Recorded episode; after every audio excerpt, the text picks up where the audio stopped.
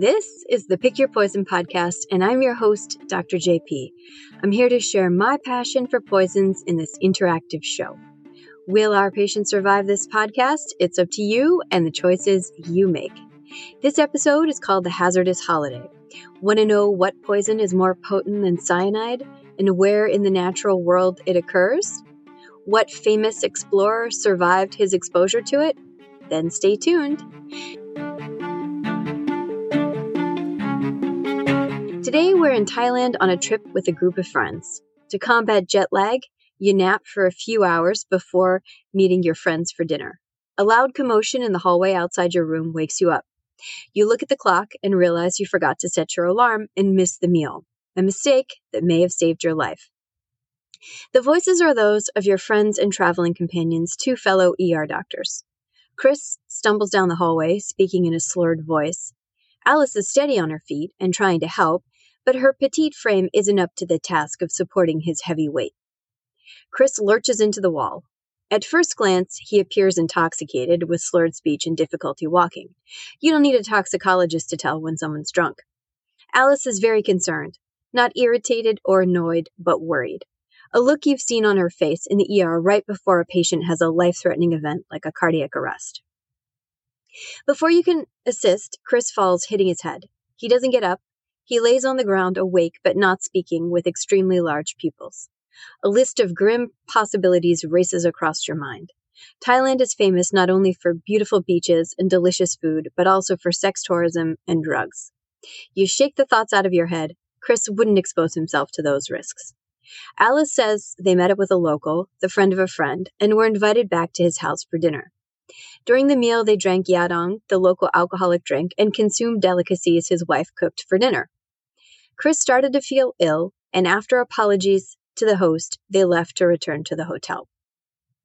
Alice says Chris had a few drinks, but not enough to account for the severity of his symptoms. You carry a pharmacy's worth of meds in your suitcase first aid kit, but nothing in there is going to fix this. Your friend doesn't look good. You call the front desk for emergency help. Fortunately, this island has a hospital with the capacity to care for sick patients. The hotel sends a car for transport. The reason for the trip to Thailand is ostensibly an emergency medicine conference. The truth, a group of very tired ER doctors hoping for a week of rest and relaxation on a beautiful tropical island with a dash of learning thrown in on the side. You and your friends are suffering from burnout, or its better name, moral injury, just like all ER doctors these days. The antidote? A few days of sun, surf, good food, and tropical drinks. A tour of the local ER, while potentially interesting, wasn't on the itinerary. On the way to the hospital, you and Alice discuss what could have happened, same as you would on a shift with a patient. Malaria is always a consideration in tropical locations. There's plenty of malaria in Thailand, but it doesn't cause a sudden collapse out of nowhere. Chris would have complained of fevers and muscle aches, and the symptoms would have developed over hours to days. Alice rattles off a list of exotic tropical diseases neither of you have ever treated, but you're both in agreement that few of them would strike like this with no other symptoms. Alice tells you the host joked he'd added lizard and snake to his homemade yadong, the alcohol they were drinking, basically Thai moonshine. Any homebrewed alcohol can be dangerous. Methanol, a toxic alcohol, is created during the first part of the distillation process. If it's not removed properly, it causes blindness and death. Alice drank the alcohol herself and feels perfectly fine. While toxic alcohol poisoning is a consideration, the symptoms again develop over hours and not immediately. Alice thinks he was joking about adding snakes, but wonders if he wasn't. So, question number one in today's interactive podcast ingesting, i.e., drinking snake venom, causes toxicity. True or false? The answer false. Snake venom is broken down, inactivated in the stomach, and therefore not likely to cause toxicity. What about the food? Alice doesn't know the names of the dishes, but they ate spicy soup, barramundi fish curry, squid, and horseshoe crab roe, or eggs. The food was delicious, she says, except for the horseshoe crab roe, which she describes as tasting like briny rubber, and she admits she discreetly spit it out into her napkin to avoid gagging.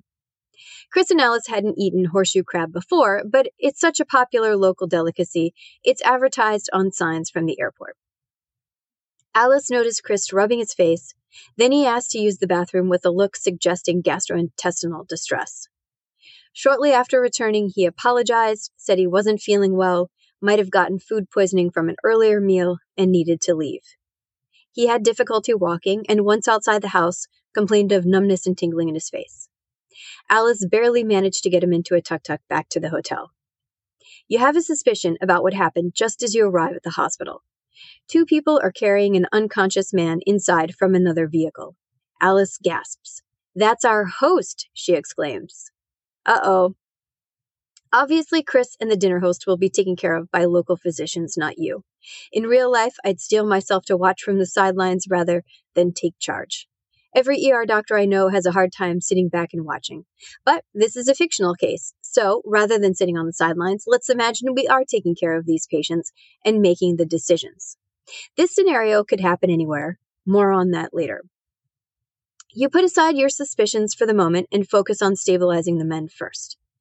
The physical exam re- reveals the same findings in both. The monitor shows a slow heart rate and slow respiratory rates. They're both paralyzed, neither can move their arms or their legs, and they can't speak. Both have large pupils. If you listen to other episodes, you know the first step for assessment of sick patients the ABCs airway, breathing, and circulation. Chris is breathing, his chest is moving, but barely moving instead of rising and falling normally. His breathing is inadequate, and the host isn't doing much better, and he's drifting in and out of consciousness. Both men are teetering on the verge of respiratory failure. Why? Have they suddenly developed lung disease? No. There are two parts to breathing. Gas exchange in your lungs is the first, trading oxygen for carbon dioxide. Second is ventilation, the mechanical movement of air into the chest. The contraction of the diaphragm pulls air into the lungs, and its expansion forces air out. The diaphragm is a muscle, small and critical, but just the same as the rest of the muscles in your body. Things that cause muscle paralysis kill you by paralyzing your diaphragm and halting your breathing. You decide both men need to be intubated and hooked up to ventilators. After you finish, you're confident they're stable for now but you don't know what to do next. Rather than panicking, your friend is intubated in a foreign country suffering from a dangerous but unknown illness. You calm yourself down and organize your thoughts to focus on the cause of this illness. Common diseases causing paralysis are strokes and intracranial hemorrhages, bleeding in the brain. Those typically cause symptoms only on one side.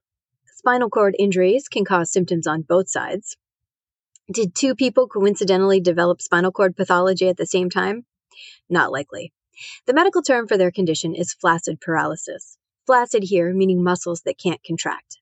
If you were thinking of something else, try episode 1 Love Hurts. Polio is a classic cause. They didn't both develop polio in the last hour.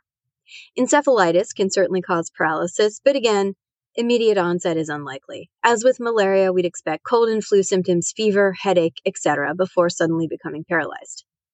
Electrolyte disturbances are possible, like very low potassium or very high magnesium, but unlikely in an otherwise healthy patient. This is a toxicology podcast, so let's talk about the toxicological causes of flaccid paralysis. If you listen to episode two, you know heavy metal poisoning causes both gastrointestinal symptoms as well as neurological symptoms. Chris got up during dinner to run to the bathroom. So we'll keep it on the list of potential diagnoses, but rapid onset like this is unlikely with heavy metals. Snakes with neurotoxic venom cause paralysis. Thailand has plenty of snakes, but again, the history here is lacking. Botulism is a great thought in any case of flaccid paralysis. Paralysis can be ascending, starting at the feet and moving up, or descending from the head moving down. Chris's symptoms started in his face, so this is descending paralysis, the kind botulism causes. Did the host serve some bad canned food? Probably not. Botulism toxicity occurs over days, not minutes. Alice said Chris and the host were perfectly fine at the beginning of dinner. This brings us back to the red flag you noticed as we arrived at the hospital. Question number two What is the potentially toxic item on the dinner menu? A. Squid, B. Barramundi fish, C. Horseshoe crab roe, or D. Thai chili peppers?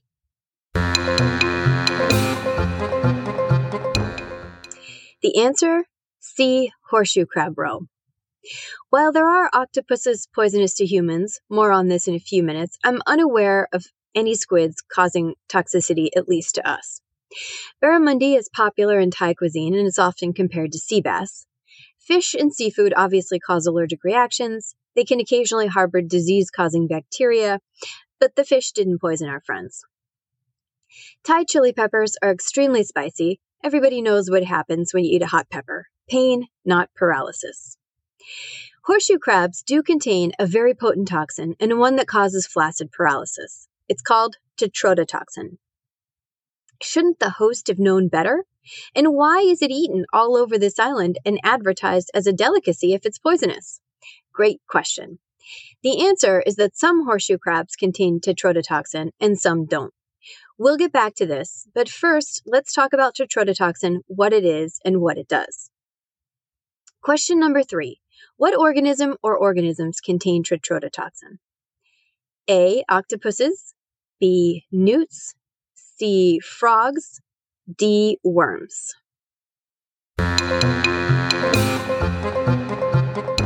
The answer all of the above. The most fascinating thing, in my opinion, about tetrodotoxin is where you find it. Amazingly, the same poison is found around the world in widely differing species, both on land and in water. It's in pufferfish, blue ringed octopuses, newts, frogs, and worms. You probably know pufferfish are toxic. I want to talk more about this in detail since it's the most common source of tetrodotoxin poisoning. Pufferfish can be eaten anywhere. It's especially popular in Japan where it's called fugu. Japanese chefs undergo years of training to learn how to prepare it safely without poisoning diners. They practice on hundreds of fish before they're certified. In pufferfish, tetrodotoxin is concentrated in the liver, ovaries, and testicles. Tetrodotoxin is more potent than cyanide, and during the training, chefs learn which parts to remove and how to do so without contaminating the rest of the meat. People are still poisoned each year. Why? First, the preparation might go wrong. This is rare, but not impossible. Second, some species of pufferfish contain tetrodotoxin and others don't. Fishermen have mistaken toxic species for non toxic species, safe to eat without special preparation. The last way is the most surprising, at least for me. If you can believe it, people sometimes intentionally eat the parts thrown away by the trained chefs, the organs with the highest concentrations of toxin. We've previously talked about people eating testicles as an aphrodisiac.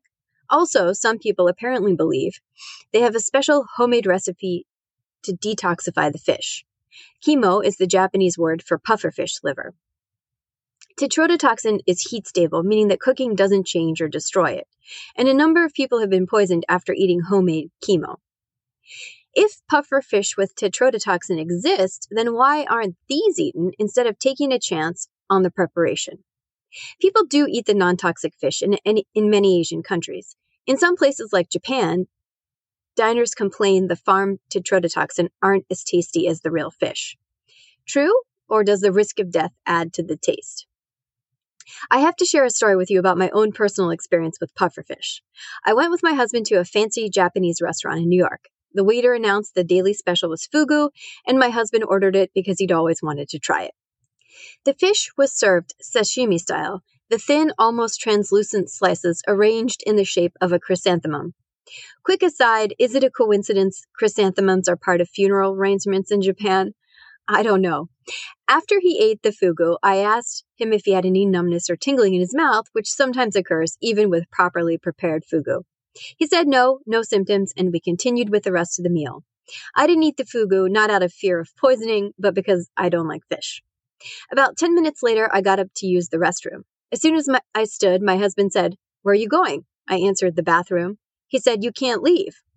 I pointed to the door not far from the room, a little confused as to why he'd object. He said again, You can't leave me. I suddenly realized the problem and started dying of laughter.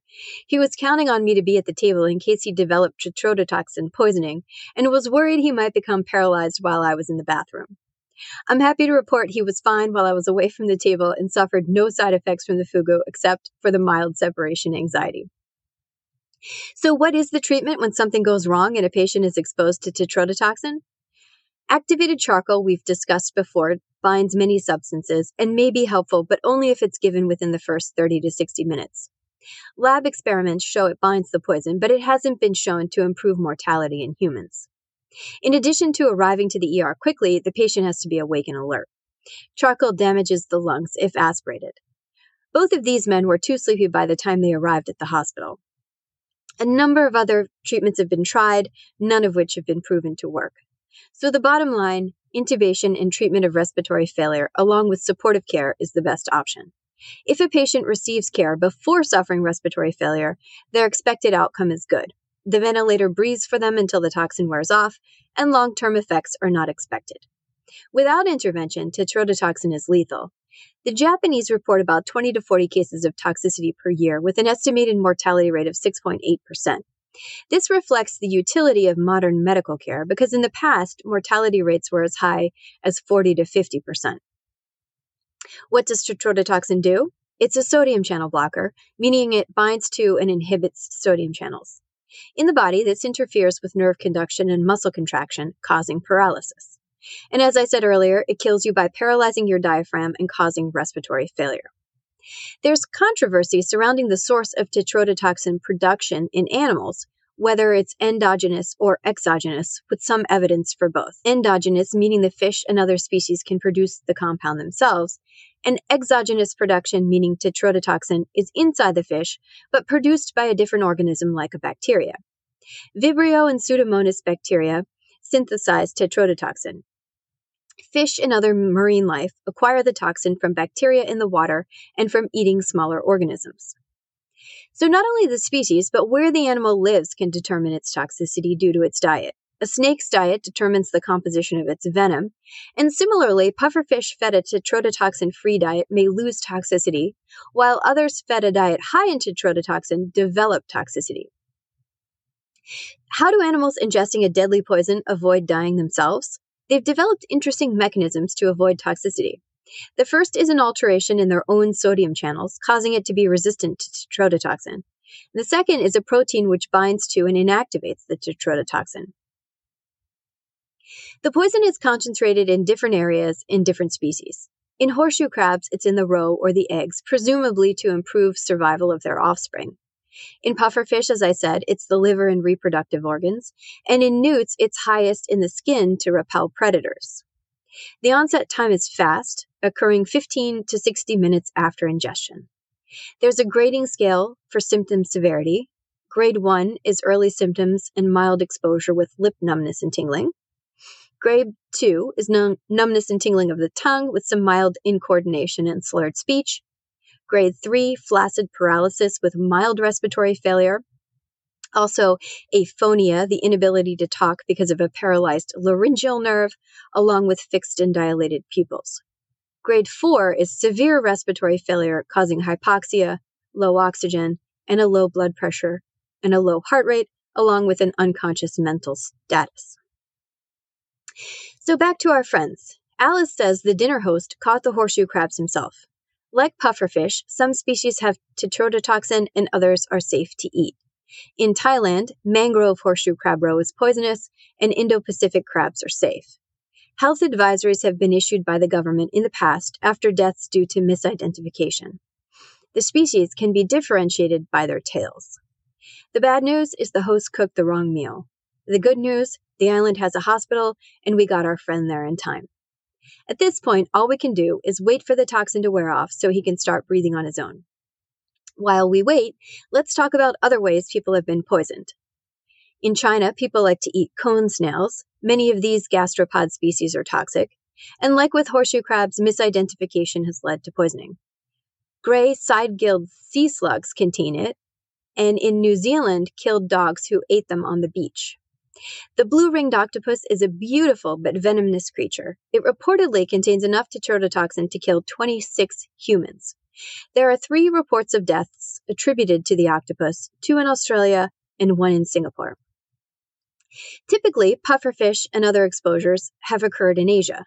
Interestingly, there's archaeological evidence of pufferfish consumption in Japan from 4,000 years ago. Recently, tetrodotoxin has been found in sea life in the Mediterranean and other countries. An intriguing theory called Lessepsian migration might explain this change. The Suez Canal opened in 1869, allowing migration of marine life from Asia to the Mediterranean. Another theory suggests tetrodotoxin containing organisms are transferred from Asia to other places via ships when they drop ballast water. Natural disasters also contribute. For example, the 2004 Indian Ocean tsunami definitely caused marine migration. Tetrodotoxin isn't the only poison found in pufferfish. They can contain other toxins like saxitoxin and palytoxin. More on this in future episodes. Surprisingly, this potent toxin has potential therapeutic uses. Tetrodotoxin containing globefish were used in Japanese folk medicine to treat pain from leprosy. And in the 1900s, a Japanese physician used globefish ovary extract to treat muscle spasms related to another potent toxin, tetanus. Research is currently ongoing in several areas. Tetrodotoxin has been used to treat cancer pain, and this seems to be one of its most promising uses. It may improve brain damage in strokes or cardiac arrest, and it appears to have some utility in the treatment of heroin and cocaine addiction. Tetrodotoxin is also the stuff of witchcraft and legend. In Haiti, it's believed voodoo practitioners can turn people into zombies using a magical powder. Wade Davis, a famous ethnobotanist, believed the powder contained tetrodotoxin, though this theory has since been debunked. His book, The Serpent and the Rainbow, was turned into a horror film of the same name by Wes Craven. Tetrodotoxin is so potent it has been used in murder. A fascinating case reported from China describes the following events. A man opened the door of his house to two assailants who inject- injected liquid into his buttocks via syringe, then fled. The victim tried to chase them, but immediately became sick and unable to do so. He called 911, related this story, then began gasping and stopped speaking. When doctors arrived 10 minutes later after the call, he was dead. Autopsy findings confirmed a broken needle in the patient's buttock. Tetrodotoxin was discovered after the killers were caught and confessed. I love doing this podcast because no matter how much I know about a topic, I always learn new and fascinating facts during my research. Did you know that horseshoe crab smuggling existed? And it's such a huge business that horseshoe crabs are now threatened with extinction? I certainly didn't. Horseshoe crabs are called living fossils because they've been alive for 440 million years, long before the dinosaurs even existed. Now, humans might bring an end to their prehistoric lifespan. Why? Because horseshoe crabs are used in laboratory medicine to make sure things are sterile. They have striking blue colored blood. If you're listening to the podcast, check out the YouTube video or go to the transcript on pigpoison.com to see a picture.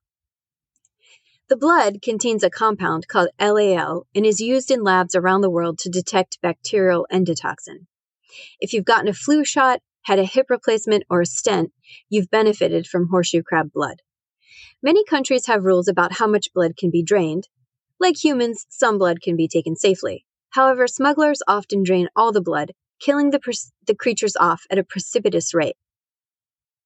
So, getting back to our friend Chris, he starts breathing again and is weaned off the ventilator two days later. The dinner host also recovers. Fortunately for all involved, the only thing lost was Chris's memory of the events and everyone's rest and relaxation. That brings us to the last question in today's interactive podcast. Question number four Which famous explorer probably encountered and survived tetrodotoxin? A. James Cook, B. Christopher Columbus, C. Francis Drake. D. Ferdinand Magellan. Post your answers on our Twitter feed at PigPoison1, and I'll post the answer in the next 24 hours. This is a fictional case, as are all our cases to protect the innocent, but it is based on real poisonings that have occurred periodically. Never try anything on this podcast at home or anywhere else. Finally, thanks for your attention. I hope you enjoyed listening as much as I enjoyed making the podcast. It helps if you subscribe, leave reviews, and or tell your friends. Please leave your comments. I love to hear from listeners. All the episodes are available on our website at pigpoison.com, Apple, Spotify, or any other location where podcasts are available. Our Facebook and Instagram pages are both at pigpoison1. While I'm a real doctor, this podcast is fictional, meant for entertainment and educational purposes not medical advice. If you have a medical problem, please see your primary care practitioner. Thank you, Until next time, take care and stay safe.